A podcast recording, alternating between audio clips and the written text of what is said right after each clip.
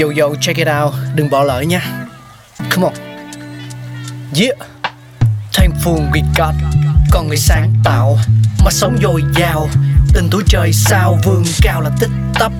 Phát minh đầy ắp xây đắp tương lai. Có một không hai nhưng liệu có ai còn nhớ dùng? Xin được gửi lòng biết ơn vô hạn đến những con người không ngừng sáng tạo, mang đến những phát minh mới thay đổi cuộc sống. Thankful we got.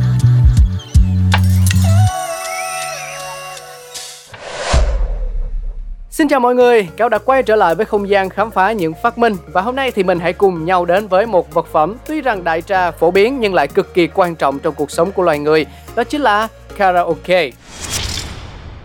Karaoke đem đến giá trị tinh thần, tạo nên sự gắn kết giữa người với người. Đây là hình thức giải trí vui vẻ sau những giờ lao động mệt mỏi, căng thẳng, giúp tăng thêm sự tự tin khi đứng trước đám đông và mang đến cơ hội giao lưu, thắt chặt tình đoàn kết. Cha đẻ của chiếc máy karaoke là ông Inoue Daisuke, sinh ngày 10 tháng 5 năm 1940, người Nhật Bản.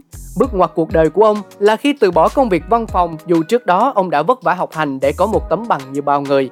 Ông theo đuổi đam mê và trở thành một tay trống dù không đọc được nốt nào trên bản nhạc.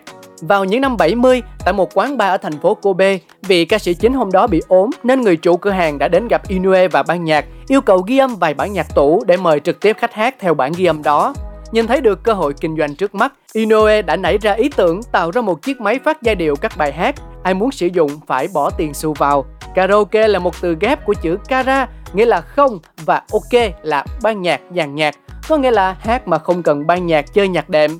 Năm 1971, dàn karaoke đầu tiên có tên là Juke 8 với chi phí 425 đô được ông Inoue tung ra thị trường với kết cấu đơn giản, một đầu máy thu băng cassette nối với một bộ loa, micro và hộp đựng tiền xu cho vào một thùng sơn trắng đỏ. Thế nhưng mọi người lúc đó đều quen với việc hát được ban nhạc chơi nhạc sống, chưa ai nghĩ đến hát theo kiểu mới này nên không ai muốn sử dụng thử dù chỉ một lần.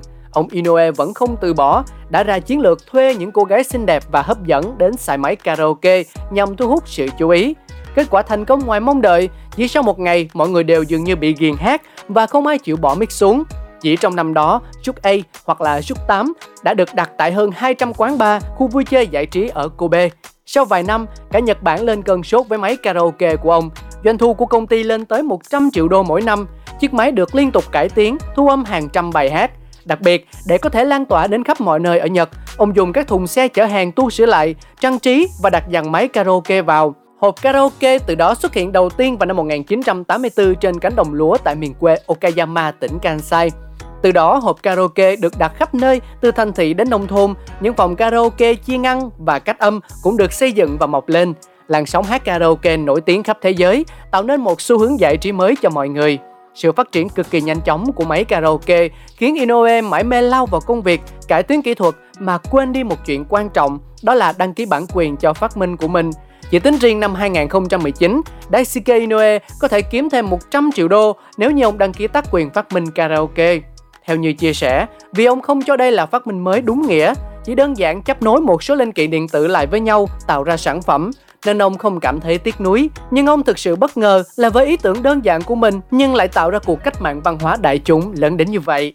Và đó là những gì chúng ta có trong số phát sóng hôm nay. Hy vọng Cáo sẽ sớm được gặp lại mọi người. Bye bye! Các bạn đang